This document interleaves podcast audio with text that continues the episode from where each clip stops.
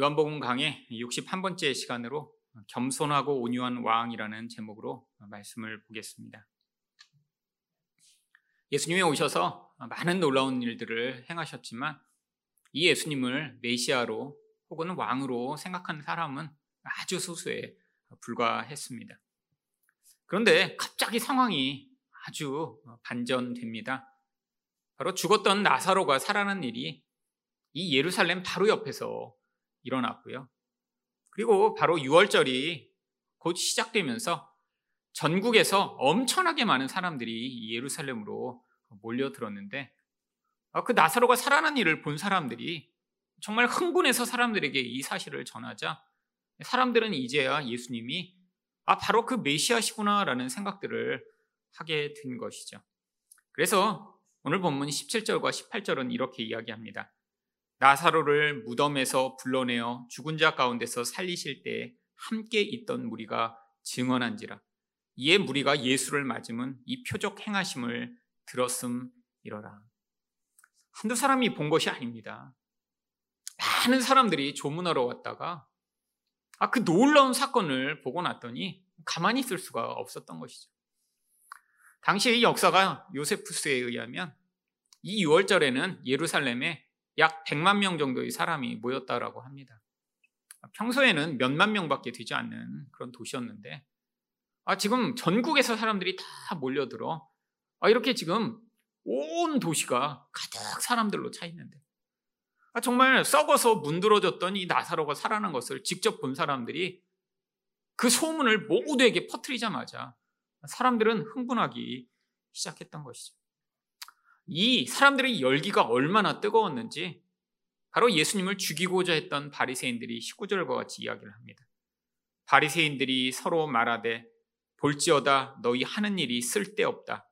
보라 온 세상이 그를 따르는도다 하니라. 바로 앞에서 이거 잘못하면 큰일 나겠다. 지금 백성들이 다 지금 예수를 그리스도라고 인정해버리면 지금 어떻게? 차라리 나사로까지 죽여버리자. 라고 결의를 했는데 지금 이 분위기가 갑자기 이렇게 확 반전되면서 소용없어. 이미 늦었어. 큰일 났다. 라고 지금 자포자기한 그런 상황이 되었던 것이죠. 바로 이 사건이 있었던 시간적 배경을 오늘 본문 12절 상반절은 그 이튿날에는 명절에 라고 이야기를 합니다. 바로 이 명절은 유월절을 이야기하죠. 이 유월절 예수님은 이 시간에 맞춰서 지금 이 모든 것들을 다 예비하고 계셨던 것입니다.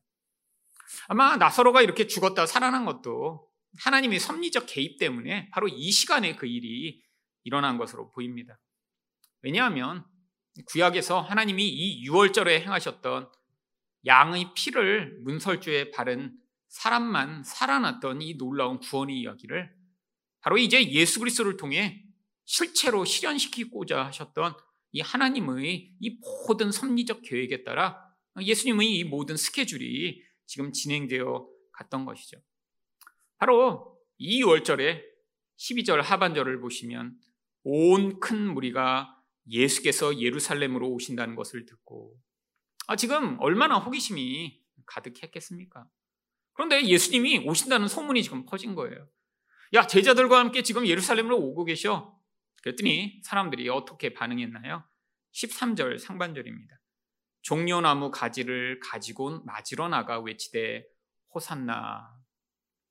여러분 이 종려나무라고 번역된 이 나무는 원래 이스라엘에 가시면 대추 야자 열매라고 하는 바로 그 나무를 이야기하는 것입니다. 물론 이 종려나무나 이 대추 야자 열매 나무나 우리가 볼 때는 큰 차이가 없습니다.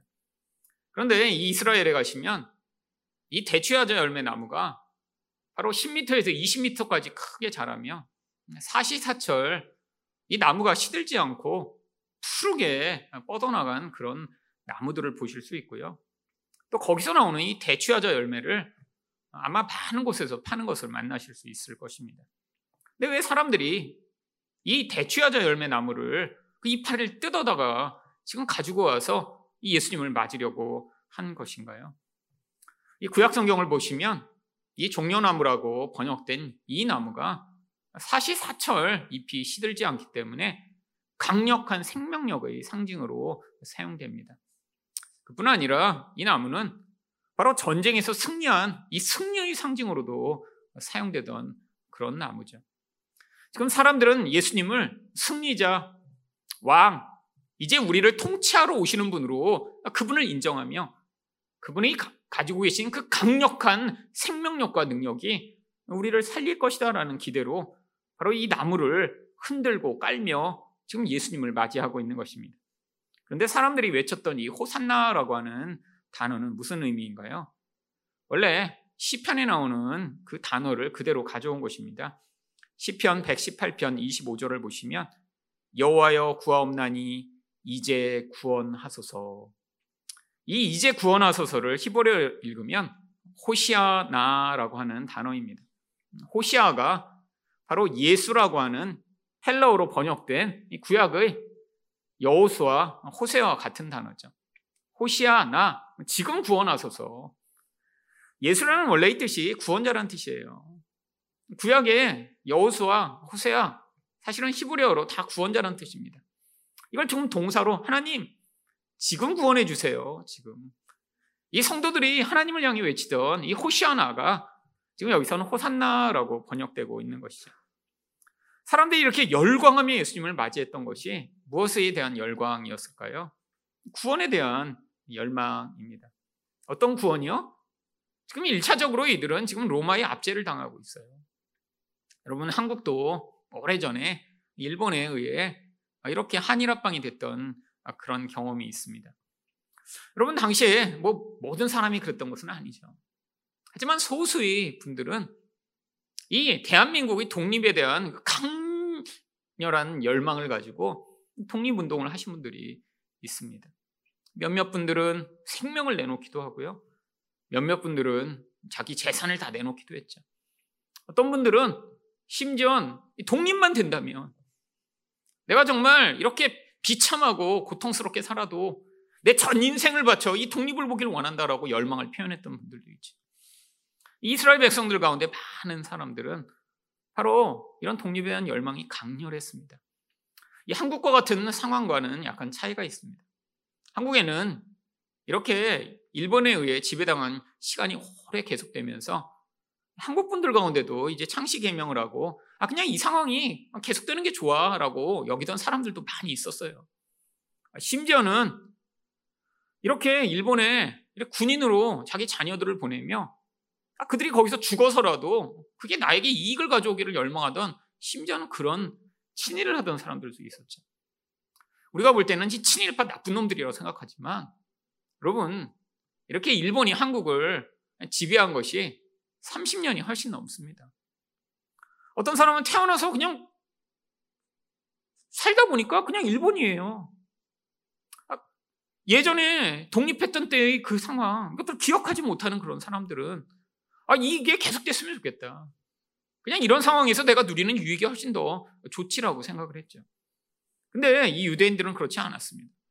권력을 가지고 있던 소수의 사람 외에는 우리는 저 이방인들과 다른 족속이야. 저들은 개 돼지만도 못한 자들인데 우리는 하나님이 선택된 민족이 어떻게 이렇게 살 수가 있어? 라고 하는 특별한 선민의식을 가지고 있었기 때문에 이들이 열망하던 그 메시아가 오시면 이 나쁜 놈들 다 때려잡고 결국 우리를 강한 민족, 부유한 나라 만들어 주실 거야라는 열망을 많은 사람들이 가지고 있었죠. 여러분, 그 구원에 대한 열망으로 호산나라고 외치며 예수를 왕으로 맞이했던 것입니다. 여러분, 죽은 자도 살리실 수 있는 분이니까 다른 일은 못하겠어요? 여러분, 이 예수님에 대한 그 기대, 열망, 그래서 13절 하반절에서 그들이 외친 찬양이 이렇게 나옵니다. 찬송하리로다 주의 이름으로 오시는 이 곧 이스라엘의 왕이시여 하더라. 여러분, 여기 두 가지 중요한 바로 이들의 기대가 담겨 있습니다. 첫 번째는 주의 이름으로 오시는 이 누군가요? 메시아죠. 여러분, 구약성경 내내 언젠가 메시아를 내가 보내서 너희를 구원할 거야. 이방 나라들 다 무찌르고 내가 자유를 줄 거야. 하나님이 약속하셨던 그 하나님의 이름으로 오시는 분. 근데 그분이 누구세요?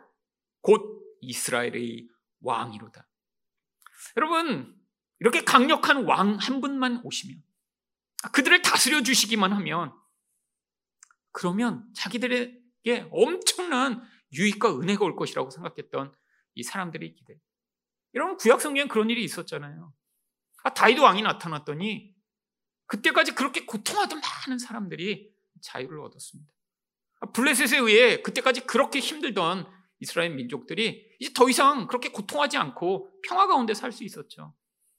왕 한 사람만 바뀌면 이런 놀라운 변화가 나타날 것이라고 생각했던 이 사람들의 이야기. 사람들은 바로 구약의 약속하던 그 약속이 이루어졌다고 생각한 거예요. 바로 어떤 약속이요?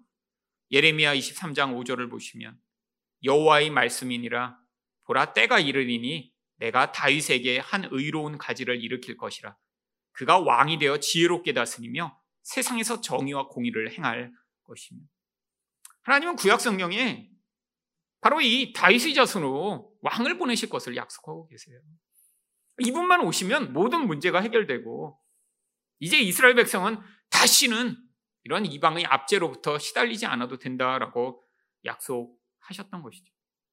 여러분, 이 시련을 눈에 지금 바로 이루어질 것으로 기대하는 이 사람들의 열망이에요. 얼마나 많은 사람들이 나와 그러니까 호산나를 외쳤을까요? 지금 몇백 년간 지금 이렇게 고통하고 있던 민족에게 이분이 오시면, 근데 이전에는 이 정도 강력한 사람은 없었거든요. 다 주변에 어느 정도 그냥 사람 중에 독립운동하고 싸움하고 그러다가 결국 죽어버리고. 근데 사람들이 진짜 봤대요. 죽은 자가 살아나는 걸 봤대요. 이 열망을 가지고 호산나라고 외치고 있었던 것이죠. 근데 바로 이 현장에서 예수님은 자기가 그들이 기대하던 그런 왕, 그런 메시아가 아니심을 계시하십니다. 예수님은 자신을 어떤 왕으로 계시하셨나요? 바로 겸손하고 온유한 왕이십니다. 여러분, 이런 현장 가운데 예수님이 자신을 말씀을 하시지 않았지만 바로 구약의 예언을 이루시며 한 가지 모습을 통해 나는 너네들이 기대하는 그런 왕이 아니야 라는 사실을 보여주시고자 하셨습니다. 그래서 14절에서 예수님이 어떻게 하셨나요? 예수는 한 어린 나귀를 보고 타시니. 나귀를 타고 들어오셨어요.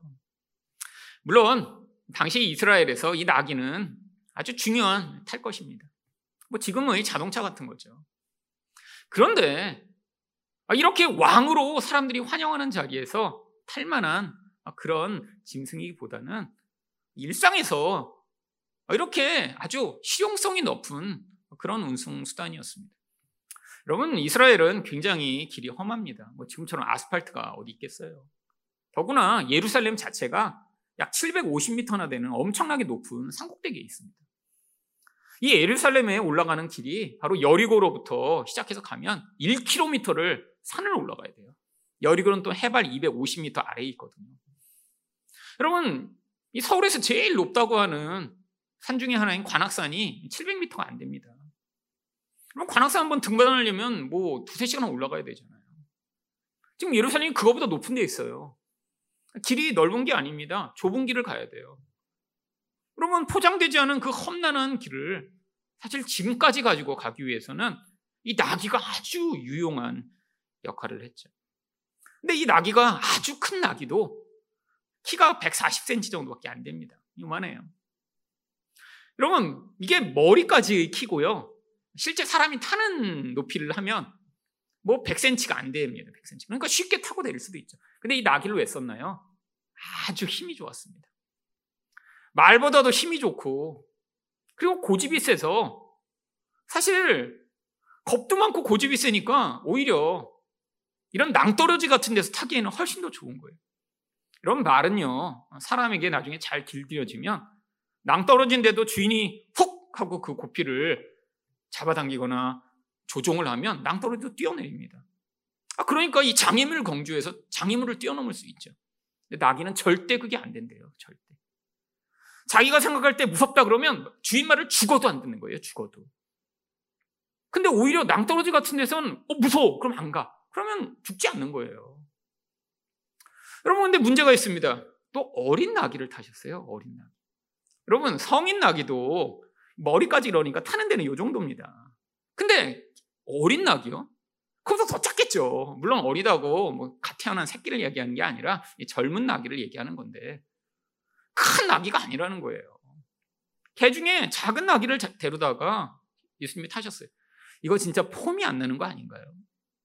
여러분 딱 어떤 장면을 연상하시면 되냐면 자전거를 안장을 내린 뒤에 거기 이렇게 엉거주춤 앉아있는 그런 모습을 연상하시면 됩니다. 자전거도 이렇게 높이서 딱 이렇게 타면 폼이 나는데 가끔씩 보면 자전거 못 타는 분들이 안장을 쭉 내리고 이렇게 힘들게 타는 분들 있잖아요. 지금 예수님 발이 땅에 달랑말랑하게 지금 작은 나귀를 타고 지금 그 길을 올라오고 계신 거예요. 여러분 좀 멋있게 수많은 사람들이 나와서 종려가지를 흔들며 호산나 하고 있는데 큰 말을 타고 위엄 있게 와 이렇게 봐야 되는데 사람들이 지금 예수님이랑 눈높이가 비슷한 거죠. 지금 여러분 일부러 그렇게 하신 것입니다. 왜요? 바로 구약 성경의 이 예언을 예수님이 성취하시고자 해요. 바로 병행 본문인 마태복음 21장 5절은 그래서 이 이야기를 이렇게 이야기합니다. 시온 딸에게 이르기를 내 왕이 내게 임하나니 그는 겸손하여 나귀 곧 멍에 매는 짐승의 새끼를 탓도다 하라 하였느니라. 바로 예수님의 겸손을 보여주시고자 일부러 이런 나귀를 타셨다라고 하는 것이죠. 여러분 이 제자들과 사람들이 마음 안에는 사실 예수님이 그런 왕으로 오실 것이라고는 상상도 하지 못했어요. 지금 너무 흥분한 상황이라 아마 미처 이 상황을 말리지 못했죠. 아마 예수님이 이 나귀를 타실 것을 미리 알았던 제자가 있었다면 아마 말렸을 거예요. 근데 예수님이 이미 다 섭리적으로 예비하셔서 일부러 그 나귀를 타시고자 제자를 보내 그 나귀를 데려오라고 하셨어요. 일부러 타신 거예요. 우연히 타신 게 아니라. 여러분 그래서 16절에서 뭐라고 얘기하나요? 제자들은 처음에 이 일을 깨닫지 못하였다가 예수께서 영광을 얻으신 후에야 이것이 예수께 대하여 기록된 것임과 사람들이 예수께 이같이 한 것임이 생각났더라. 사람들이 눈으로 보고도 깨닫지 못한다는 거예요. 근데 누가요? 제자들이요. 왜요? 제자들도 예수님이 십자가에 달려 죽으시기까지 예수가 이런 왕으로 오셔서 이렇게 죽으실 것이라고 상상도 하지 못했으니까요. 여러분 예수님이 왜 말이 아닌 나귀를 타셨죠? 구약성경에서 말은 대대로 왕이 자기의 힘을 과시하며 자기 이 전투력을 강화할 때 사용하는 대표적 무기였습니다. 그래서 신명기 17장 16절을 보시면 그는 병마를 많이 두지 말 것이요 병마를 많이 얻으려고 그 백성을 애굽으로 돌아가게 하지 말 것이니. 왕이 되면 군사적 능력이 중요하잖아요. 그래서 반드시 왕이 되면 뭐를 하려고 했냐면 이 말들을 거느려서 전쟁에서 내가 더 강력한 힘을 갖고자 열망했던 거예요. 그래서 이 이스라엘에는 말이 없으니까 말을 많이 키우고 있는 애굽의 사람들을 보내서 거기에서 말들을 갖고 오는 만큼 그게 자기 힘이 되는 거죠. 마치 지금 탱크를 외국에서 사오는 것과 똑같은 것입니다. 여러분 이 강력한 힘을 가져야 뭘 할 수 있나요? 아니 백성들도 그 권세 앞에 복종하고 또한 다른 나라에게도 그 힘으로 말미암아 자신의 권한과 영향력을 행사할 수 있으니까요. 근데 왜 하나님이 이 중요한 걸 하지 말라고 하셨죠? 여러분 참된 왕이라고 하는 것은 하나님 백성에게는 세상에 있는 힘을 의존하는 왕이 아니라 하나님을 의존하는 그런 왕이어야 하니까요. 이게 바로 겸손입니다. 여러분 겸손이라는 게 난 뭘 못합니다라고 하는 게 겸손이 아니에요. 여러분 성악가한테 노래 좀 한번 해주시죠. 전 노래를 잘 못하는데요. 이거는 이상한 거죠. 여러분 겸손이라는 게 뭔가요? 하나님을 의존함으로 말미암아 눈에 보이는 세상의 힘을 의존하지 않는 상태가 겸손이에요. 여러분 강력한 의존된 상태입니다. 근데 세상 사람들과 그래서 다른 거죠. 눈에 보이지 않는 하나님을 의존하니까 눈에 보이는 어떤 것에 대해 영향을 받거나 그것으로 남을 판단하지 않는 상태예요. 여러분 그런데 가짜 왕들은 늘 어떻게 하고자 했나요? 이 말들을 통해 자기 힘을 과시하고자 했습니다. 대표적인 사람이 바로 압살롬입니다. 사무엘하 15장 1절을 보시면 그 후에 압살롬이 자기를 위하여 병거와 말들을 준비하고 호위병 50명을 그 앞에 세우니라. 여러분, 이 가짜 왕 압살롬, 다윗 왕이 있는데 자기 아버지를 몰아내고 자기가 왕이 되려고 하는 이 인간은 자기 권한과 영향력을 행사하기 위해 사람들이 마음을 얻고자 무슨 일을 했나요? 말들을 가지고 호위병까지 세워 사람들에게 내가 얼마나 강력한가를 자꾸 뽐냈던 거예요. 왜? 세상 사람들은 거기에 넘어가니까요.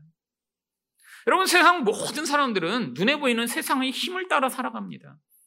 그게 많으면 사람들은 부러워하고 그 힘의 영향력을 나도 혜택을 받고자 하는 열망을 가지고 그를 추정하죠. 여러분, 세상 사람들 다 그렇지 않나요? 누군가 돈이 엄청나게 많다 그러면 다 부러워합니다. 누군가 남이 갖지 못한 능력을 갖는다, 사람들 다 부러워하죠. 여러분, 이게 세상의 힘의 논리를 따라가는 세상 사람들의 모습이에요. 지금 예수님이 오셨을 때 호산나라고 외쳤던 많은 사람들도 예수님이 그런 왕인 줄 알았던 거예요. 지금은 근데 예수님이 난 아니야, 지금 자신의 모습을 통해 보여주고 계신 것입니다. 니네는 나를 말타는 왕으로 지금 기대하니? 내가 와서 로마를 다 무찌르고 이 땅에서 너희를 더 부유하게 만들며 너희 문제 해결해 줄 그런 왕으로 기대하니? 난 아니야. 나는 하나님만을 의존하며 너희들도 그렇게 하나님만을 의존하여 세상에서 어떤 삶을 살아가도 그게 너희에게 전혀 영향이 없을 그런 세상 사람과 다른 존재를 만들어내는 그런 하나님이야라는 것을 가르쳐 주시고자 하셨는데 사람들은 지금 흥분에 사로잡혀 지금 예수님이 낙이 타고 오시는데 심지어 제자들도 그게 이상하다라고 지금 생각하지 못하고 의미를 깨닫지 못했던 것이죠. 여러분, 그뿐 아니라 오늘 성경은 이 나귀를 멍에 매는 짐승의 새끼라고 이야기를 합니다. 일부러 이렇게 이야기하고 있는 거예요. 여러분, 멍에라는 건 짐승에게 굉장히 굴욕적인 거죠. 어떤 의미에서요? 한 존재를 이렇게 얽어매갖고 스스로 움직이지 못하게 만드는 그런 속박의 도구입니다. 특별히 이 멍에는 소 2마리를 이렇게 묶어서 밭을 갈게 할 때 사용하는 거죠. 근데 이런 나귀도 이 멍에를 통해서 자기 마음대로 움직이지 못하고 주인의 뜻에 따라서만 움직일 수 있도록 속박을 해서 만듭니다. 근데 왜 나귀를 이렇게 부르죠? 멍에 매는 짐승의 새끼. 이게 바로 예수 그리스도의 모습이시기 때문이죠. 여러분, 예수님은 이 땅에 오셔서 자기 뜻대로 행하시지 않았어요. 예수님은 하나님의 뜻대로만 행하셨습니다. 여러분, 예수님이 하나님의 뜻대로만 행하시기 위해 예수님이 40일 금식하신 이후에도 마귀가 와서 야, 돌을 떡으로 만들어, 그 말 따르지 않은 거예요. 40일 굶었으면 배고프죠. 얼마든지 돌을 떡으로 만들 능력도 있으시죠. 근데 왜 안 하셨어요? 내 욕구가 우선이 안 되는 거예요. 하나님의 뜻에 따라 하나님이 원하시면 돌을 떡으로 만들 수 있고 떡을 돌로도 만들 수 있을 수 있는 게 예수님이세요. 근데 내 욕구가 우선이 되지 않고 하나님의 뜻이 우선이시기 때문에 아무리 내가 배고파도 내 능력을, 내 욕구를 위해 쓰시지 않겠다라고 하는, 인간은 절대 할 수 없는 하나님의 뜻에만 순종하실 수 있는 예수님의 모습을 거기서 시험을 통해 보여주신 것이죠. 여러분, 우리가 왜 하나님의 뜻에 순종 못하나요? 늘 내 욕구가 우선이죠. 여러분, 내 원함이 너무 커요. 내 원하는 걸 위해서는 얼마든지 시간과 돈과 열정과 내 미래를 다 쏟을 수 있어요. 여러분, 근데 하나님을 위해서는요, 내게 손해가 안 오는 만큼이요, 내가 아깝지 않은 만큼이요, 내게 불편하지 않은 만큼만 하나님을 위해서는 내가 순종할 수 있죠. 여러분, 이게 우리의 늘 시험에 걸려 넘어지는 문제예요. 여러분, 하나님의 뜻에 온전히 순종하는 상태가 돼야 온유한데, 근데 우리는 온유하지 못해요. 하나님 말씀하시는데 늘 그때는 그래, 근데 나는 하기 싫어요. 왜? 내가 원하는 걸 내려놔야 되거든요. 근데 우리 예수님만 하실 수도 있어요. 그래서 멍에를 맨 짐승이라고 얘기하시는 거예요. 그래서 예수님이 우리를 향해 어떤 통치를 베푸시나요? 바로 우리를 예수님과 같은 사람이 되게 만드시는 그런 왕으로 우리를 통치하시겠다고 지금 우리를 부르고 계신 거예요. 그래서 마태복음 11장 29절에 나는 마음이 온유하고 겸손하니 나의 멍에를 메고 내게 배우라, 그리하면 너희 마음이 쉼을 얻으리니. 여러분, 겸손과 온유는 동전의 양면처럼 한 세트입니다. 이 두 가지 중에 하나만 있을 수는 없어요. 여러분, 겸손이 뭐라고요? 하나님만 의존하는 상태예요. 여러분, 하나님만 의존하면 어떻게 되겠어요? 다른 게 중요하지가 않아요. 나의 욕구, 세상에서 중요하다고 하는 건 아무 관심이 없어요. 그러니까 어떻게 할 수 있어요? 하나님이 말씀하시는 대로 순종할 수 있어요. 그래서 겸손하면 온유할 수 있는 것입니다. 여러분, 예수님은 자기가 겸손하고 온유하시대요. 쉽게 말하면 나는 하나님만 의존하니까 세상에서 왕이건 권세자건 로마건 힘 있다고 하는 것 아무런 나에겐 영향이 없어. 여러분, 근데 지금 하나님이 우리에게 요구하시는 하나님에 대한 의존이 이런 거예요. 하나님만 의존하면 그분이 진짜 온 세상을 다스리시는 분이라는 걸 믿으면, 아, 남들이 야 이건 좋은 거야 라고 열광해도 그게 아무렇지도 않아야 되는데 많은 사람들이 거기에 여전히 열광하고 있죠. 근데 이게 뭘 갖고 와요? 바로 우리를 수고하고 무거운 짐을 진 것처럼 이 땅을 살게 만듭니다. 예수님이 그래서 우리를 초대하시는 거예요. 내 통치 안으로 들어와. 내가 가르쳐 줄게. 뭘 가르쳐 주세요? 내 겸손과 온유를 너가 멍에를 메고 배우면 너희 마음이 안식을 얻으리니. 여러분, 예수님이 바로 그 자리로 우리를 초대하고 계신 것입니다. 예수님이 우리를 무섭게 힘으로 때리면서 우리를 가르치시겠다는 게 아니에요. 그래서 우리를 향해 15절에서 뭐라고 이야기하나요? 이는 기록된 바 시온 따라 두려워하지 말라. 보라, 너희 왕이 나귀 새끼를 타고 오신다 함과 같더라. 여러분, 강력한 왕이 임하면 사실 두려워해야 합니다. 여러분, 강력한 권세를 가졌다는 건 뭔가요? 백성들을 다 착취하고 자기 마음에 안 들면 죽일 수 있고, 자기 욕망을 위해 얼마든지 노예로 삼고, 자기 욕구를 위해 모두를 파괴할 수 있는 그 강력한 힘을 가졌다는 거 아니에요? 여러분, 지금 독재국가가 그렇지 않나요? 여러분, 지금 러시아에서 벌어지는 일이 바로 그렇지 않나요? 지금 푸틴이 아무 전쟁에 대한 의지와 아무런 원함이 없는 젊은이들을 지금 전쟁터로 밀어넣어 지금 계속해서 죽어나가고 있잖아요. 언론을 통제하고 강력한 권세를 가지고 자기 그 욕망 이루겠다고 사람 생명을 파리 새끼처럼 여기며 아이들까지 저렇게 죽이는 이 무서운 강력한. 여러분, 예수님이 만약에 나귀 새끼가 아니라 말을 타고 오신 하나님이시라면, 세상의 왕 같은 그런 왕이라면 사실 우리 두려워해야 합니다. 그렇잖아요. 그분이 강력한 힘으로 우리들을 이용하실 거 아니에요. 우리를 착취하고 모자란 놈 있으면 다 잘라버리고. 여러분, 힘이 많다라는 건 뭘 의미하죠? 그 힘의 기준으로 사람들을 평가한다는 거예요. 이게 무서운 것입니다. 여러분도 교만하여 하나님 말고 힘을 의존하면, 물론 혼자 힘을 많이 가질 수 있죠. 근데 이게 반드시 어떤 결과를 만들어내냐면 다른 사람에 대한 태도가 이제 달라지기 시작합니다. 여러분이 돈을 사랑하고 의존하는 교만한 분이세요? 그럼 여러분은 돈을 가지고 남을 평가하기 시작할 거예요. 모든 사람은 다 돈으로 보입니다. 이제 가난하네, 못 가지네, 나쁜 차를 타네.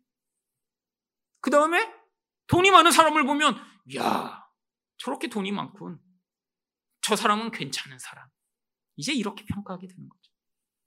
여러분이 만약에 똑똑한 것으로 남을 판단하기 시작하면, 이것도 교만이죠? 세상이 이 똑똑함으로 남을 평가하는 사람, 그러면 모든 사람은 그 기준에 의해 평가되는 거예요.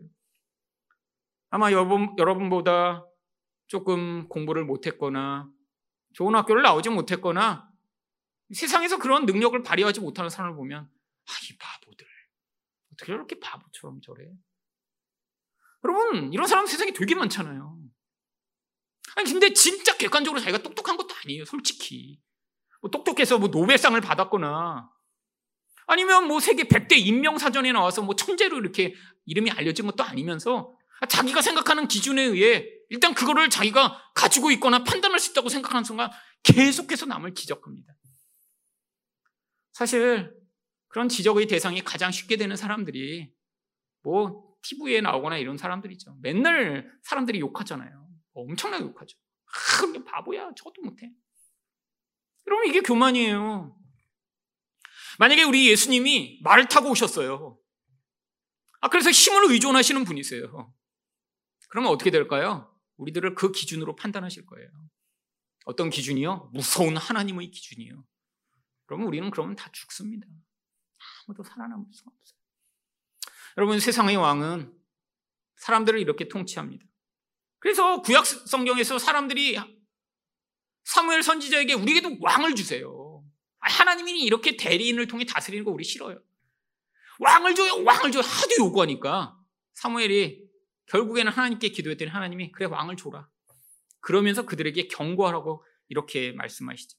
사무엘상 8장 10절부터 17절까지 중요한 몇 구절만 읽겠습니다.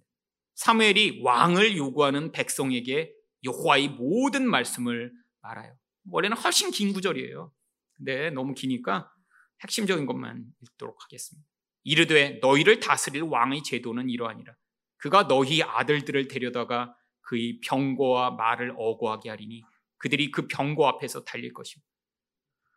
아니 왕을 달라고 그랬는데 그 왕이 나타나면 어떻게 돼요? 아들들을 데려다가 군인으로 쓴다는 거예요. 그렇잖아요. 아니 국가의 힘을 더 크게 만들어야 되는데 그게 다 누가 하겠어요? 결국 백성들의 자식들이 다 군인이 되는 거죠. 13절을 보시면 그가 또 너희 딸들을 데려다가 향료 만드는 자와 요리하는 자와 떡 굽는 자로 삼을 것이며. 당연하죠. 왕이 되려면 큰 궁궐을 유지해야 되고 많은 그런 재산을 가져야 되는데 결국 사람들 가운데 그 일을 할 만한 사람들 다 데려다가 자기 노예로 삼는다는 거죠. 14절을 보시면 그가 또 너희 밭과 포도원과 감람원에서 제일 좋은 것을 가져다가 자기 신하들에게 줄 것입니다. 왕 혼자 통치할 수는 없잖아요. 결국 자기 밑에 있는 사람들을 부려야 되는데 그들을 위해서도 보상이 있어야 되니까 제일 좋은 거 다 뺏어가겠다는 거예요. 17절을 보시면 너희 양떼의 10분의 1을 거두어 가리니 너희가 그의 종이 될 것이라. 여러분 이게 어떤 왕 한 사람의 이야기인가요? 하나님 말고 모든 세상의 힘을 열망하며 그 통치 아래 자기를 맡겨드는 영적 노예된 모든 사람들이 모습입니다. 여러분 돈을 사랑하면 어떻게 되나요? 그 돈을 의존하게 되죠. 그럼 그 돈이 시키는 대로 인생을 따라가야 돼요. 여러분 그 돈의 힘만큼 여러분에게 계속 요구를 합니다. 자 내가 이만큼 이 돈을 줄 테니까 너가 이 돈을 열망해? 그럼 나에게 보상을 바쳐야지. 네 가족을 희생해. 네 인생을 희생해. 네 건강을 희생해. 네 하나님에 대한 사랑을 내놔. 여러분 계속 요구합니다. 여러분 세상이 요구하는 그 힘을 따라가면 어쩔 수가 없어요. 계속 보상은 주겠죠. 자 네가 이렇게 네 가족을 희생하면 내가 널 더 좋은 차를 타게 해줄게. 네가 하나님에 대한 사랑을 희생하면 널 더 높은 자리에 올라가게 해줄게. 더 애써 노력해. 여러분 한 번 노예되면 벗어날 수가 없습니다. 왜? 이제 수준이 높아졌거든요. 혼자 살 때는 걸어다녀도 됐는데 이제는 좋은 집, 좋은 차, 더 높은 지위를 계속 유지하기 위해 이제 몸부림치며 살며 노예가 돼서 그때 입에서 터져나오는 게 뭔지 아세요? 너무 피곤하다. 너무 힘들다. 수고하고 무거운 짐을 진 것처럼 고통스럽고. 여러분 지금 하나님이 아니라 다른 우상을 여러분의 왕으로 섬기고 있어서 지금 수고하고 무거운 짐을 진 거예요. 여러분 이게 세상의 원리입니다. 노예되게 만들어요. 보상을 주는 것 같아요. 근데 결국 영적으로 사로잡혀 하나님 말고 다른 것을 의존하게 되니까 결과가 이렇게 나타나죠. 그래서 예수님이 자꾸 우리한테 뭐라고 얘기하시냐면 나를 왕으로 섬기라고 얘기하시는 거예요. 나는 그렇지 않다는 거예요. 그래서 낙이 타고 오신 거예요. 나를 섬기면 너희가 쉼을 얻게 될 거야. 내 멍에는 쉽고 내 짐은 가벼워. 그러니까 나랑 같이 내 통치를 받아들여 걸어가자. 내가 너에게 유일하게 자유를 주며 안식을 줄 수 있는 하나님이야 라는 사실을 우리에게 가르치시고자 하시는 것이죠. 여러분 그래서 예수님을 왕으로 섬겨야 합니다. 근데 잘못된 기제를 가지고 예수님을 앞에 나아가면 절대로 그분을 왕으로 섬길 수 없어요. 이 이스라엘 백성들처럼 예수님이 자기에게 로마로부터 자유를 주는 하나님 정도로 하나님을 여기고 있다면 절대 자유가 주어지지 않습니다. 여러분 이들이 기대했던 이 로마로부터의 자유가 이스라엘 백성에게 진짜 주어졌나요? 결국 안 주어져요. 로마는 그 이후로도 1000년이 넘게 계속 여러분 건재했습니다. 이스라엘은요 예수님이 이렇게 십자가에 달리신 후에 몇십 년이 지나지 않아 나라 자체가 로마에게 저항하다가 망해버렸어요. 여러분 이게 예수님을 왕으로 섬기지 않는 모든 사람들의 운명이죠. 여러분, 우리가 예수님을 왕으로 섬겨도 괜찮은 이유가 무엇이죠? 바로 마가복음 10장 45절입니다. 인자가 온 것은 섬김을 받으려 함이 아니라 도리어 섬기려 하고 자기 목숨을 많은 사람의 대속물로 주려 합니다. 여러분, 예수님은 자기 생명을 바쳐 우리를 살리시는 왕이십니다. 이런 왕은 있을 수 없죠. 여러분, 왕이 백성을 위해 생명을 내건 던지나요? 아니잖아요. 다 죽이고 자기 혼자 살아남는 게 왕입니다. 근데 예수님만 안 그러세요. 근데 예수님이 이것을 그냥 이루신 게 아니에요. 예수님도 자기 생명에 대한 욕구뿐 아니라 바로 자기가 죄가 없는데 죄를 뒤집어 쓰고 십자가에 달리시는 것에 대한 이 두려움으로 말미암아 하나님 앞에 뭐라고 기도하셨나요? 마태복음 26장 39절을 보시면 조금 나아가서 얼굴을 땅에 대시고 엎드려 기도하여 이르시되 내 아버지여 만일 할만하시거든 이 잔을 내게서 지나가게 하옵소서. 그러나 나의 원대로 마시옵고 아버지의 원대로 하옵소서. 그러면 하나님의 뜻을 따라 자기를 바쳐 우리를 살리시고자 일을 하셨죠. 근데 예수님이 이렇게 하나님의 뜻만 행하시기 위해 애쓰신 것이 아니라 우리를 사랑하고 긍휼히 여기시는 하나님이십니다. 그래서 이사야 42장 3절은 상한 갈대를 꺾지 아니하며 꺼져가는 등불을 끄지 아니하고 진실로 정의를 시행할 것이며. 여러분, 이 상한 갈대는 뭐 우리는 이 갈대를 잘 못 보니까 뭐 무슨 의미인지 잘 모르지만 갈대는 원래 이렇게 곧게 서 있습니다. 근데 이 갈대를 보시면 중간중간에 마디가 있어요. 마디가. 근데 그 마디가 하나가 중간에 꺾이면 거길로 이제 물과 영양분이 흐르지 않기 때문에 거기서부터 썩기 시작합니다. 그럼 이렇게 꺾어져 있으면 어떡하겠어요? 우리 같으면 꼭 꺾어진 그 부분이 눈에 거슬리잖아요. 그럼 꼭 마디 있는 부분을 따내는 게 정상이죠. 그러면 눈에 이렇게 거슬리지 않겠죠. 근데 예수님은 이렇게 갈대가 상에서 꺾어져 있어서 지금 이게 상에 있어도 그걸 잘라버리시지 않는다는 거예요. 또한 꺼져가는 등불을 끄지 아니하고. 이 꺼져가는 등불은요, 원래 이스라엘에는 호롱불을 켰잖아요. 근데 기름이 거의 다 떨어져 가면 마지막 남은 심지가 바닥바닥바닥바닥 하면서 이제 꺼지기 전에 신호를 나타냅니다. 근데 그 문제가 그걸 그대로 놔둘 수가 없는 거예요, 원래는. 왜? 그렇게 파닥파닥파닥 마지막 발악을 하며 불이 켜질 때는 연기가 막 나기 시작합니다. 그때 주로 어떻게 해요? 푹! 손으로 잡아서 꺼트려야 연기가 더 안 나죠. 그게 일반적이죠. 당연하죠. 그렇게 해야죠. 근데 지금 비유하고 계신 거예요. 우리 인생이 어때요? 연기만 뿜어내며 계속 악을 토해내며 지금 죽어가고 있는 형국으로 살고 있는 거예요. 아니, 몇 년 동안요? 이 꺼져가는 등불은 뭐 1, 2분 그렇게 타다가 꺼지겠지만 인생은 50년, 60년, 70년, 80년째 파닥파닥파닥파닥 이건 죽어가는 그 악취를 풍기며 연기를 풍기며 지금 꺼져가고 있어요. 그러면 하나님이 보실 때 어떻게 하시면 좋아요? 푹 눌러서 꺼버리면 좋죠. 그럼 근데 어떻게 하세요? 끄지 않으세요. 왜? 우리 예수님이 살리실 수 있으니까요. 우리 예수님이 생명을 가지신 분이시니까요. 여러분, 이게 왕의 통치입니다. 여러분, 우리랑 다른 분이라는 거예요. 우리는 힘을 논리로 뭔가 모자르면 사실 이렇게 잘라버리는 게 나아요. 아니, 그래서 잘하는 사람만 데리고 하는 게 좋아요. 근데 예수님은 안 그러세요. 아니, 예수님이 자기 그런 기준으로 평가하면 우리는 다 미달입니다. 다 지옥불에 그냥 한꺼번에 휩쓸어갖고 다 넣어야 돼요. 왜? 우리는 상한 갈대예요. 생명이 흐르지 않아. 지금 온 존재가 썩었어요. 그렇고 부분이 우리가 볼 때는 멀쩡해 보이는데요, 예수님 보실 때는 지금 썩어서 악취를 풍기고 있어요. 멀쩡하지가 않아요. 아니, 꺼져가는 심지처럼 지금 생명력이 없으니까 바닥바닥바닥바닥 지금 불꽃이 꺼져가며 연기를 막 풍겨요. 근데도 예수님은 살려주시겠다는 거예요. 왜? 긍휼이 많으셨어요. 그 긍휼로 우리한테 어느 자리로 초대하고 계시냐면 바로 하나님을 만나는 자리로 초대하십니다. 그래서 히브리서 4장 14절부터 16절을 보시면 그러므로 우리에게 큰 대제사장이 계시니 승천하시니 곧 하나님의 아들 예수시라. 우리가 믿는 도리를 굳게 잡을지어다.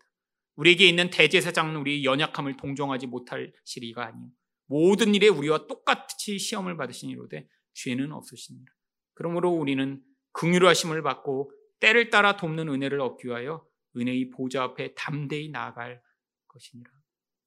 여러분, 이게 우리에게 주시는 제일 큰 복입니다. 이 땅에서 뭐 로마에 압제당하는 거 구원하시는 거 그런 건 아무렇지도 않아요. 여러분, 지금 만약에 이 나라가 지금 다시 일본에게, 아니 뭐 중국에게 이렇게 식민지가 돼서 우리가 고통한다고 하나님이 그 식민지로부터 구원하는 걸 구원이라고 말씀하시지 않아요. 아, 그게 구원이었으면 그러면 이스라엘 백성들 로마로부터 구원하셨겠죠. 눈에 보이는 이 세상에서의 압제, 고통, 아니 우리는 그게 너무 중요하니까 예수님의 제자들이 심지어는 죽었다 살아난 예수님 앞에서, 예수님이 승천하시는 그 밑에서 뭐라고 얘기해요? 이스라엘의 나라를 회복하실 때가 언제니까? 우리를 그러면 이제 언제 로마로부터 자유케 해주세요? 이거 물어보고 있어요. 아니 또 못 깨달은 거죠. 왜? 아직 성령이 임하지 않아서 하나님 나라라는 것이 무엇인지 깨닫지 못하니까 여전히 그들 눈에는 아, 이제는 로마로부터 지금 자유케 해주실 때 된 거 아니야? 야, 네가 물어봐. 물어본 거예요. 그때 예수님 뭐라고 하세요? 오직 성령이 너희에게 임하시면 온 유대와 이스라엘과 땅끝까지 이르러 내 증인이 되리라. 이게 훨씬 중요하다는 거예요. 여러분, 눈이 열리지 않은 자들에게 하나님 나라와 예수 그리스도를 전해 그 증인의 삶을 살아가는 것, 여전히 로마의 노예로 살고 있는데 예수님이 거기서는 자유케 안 해주세요. 왜? 그것보다 훨씬 더 중요한 이 생명의 문제가 달려있기 때문이죠. 여러분, 근데 이 생명 어떻게 얻나요? 우리가 하나님을 만나야 얻습니다. 그래서 예수님이 어떻게 하세요? 긍휼한 그 대제사장이 되셔서 우리를 하나님 앞으로 초대하십니다. 이제 예수님 덕분에 우리는 그분의 통치를 받아 하나님을 만날 수 있게 됩니다. 여러분, 나중에 천국에 가면 뭐 지금 좁은 집에 살던 분들한테는 넓은 막 100평짜리 아파트를 주시고, 여기서 고기 일주일에 한 번만 먹던 분들에게는 하루 3끼 고기만 먹게 해주시면, 여기서 자동차가 없어서 걸어다니는 분은 차를 10대씩 주셔가지고 막 월화수목금토 매일 다른 차를 타고 다니다가 밤에는 또 한 번씩 갈아타고 뭐 이렇게 해주시는 줄 아세요? 여러분, 이거 천국 아니에요. 여러분, 천국의 이야기가 요한계시록에 뭐라고 기록되어 있나요?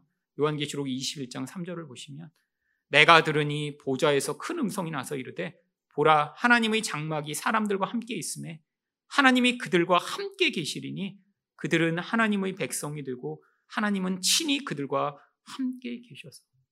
그냥 하나님이랑 영원히 함께 있는 게 천국이에요.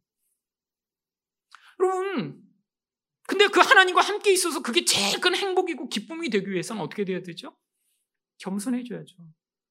우리 하나님이 세상에 어떤 것보다 강력하신 분이시고 좋으신 분이니까 그분과 함께 있는 게 그때 기쁨이 돼야 되는데, 하나님과 함께 있는 게 별로 좋지 않으면 하나님 날아가는 건 지옥입니다. 그렇잖아요. 내가 싫은 사람이랑 영원히 같이 있어야 돼요.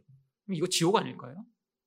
여러분, 생각해보세요. 여러분의 원수를 지금 한 명 떠올려 보세요. 내가 인생에서 가장 싫은 사람, 존재랑 내가 그냥 영원히 그냥 같이 있어.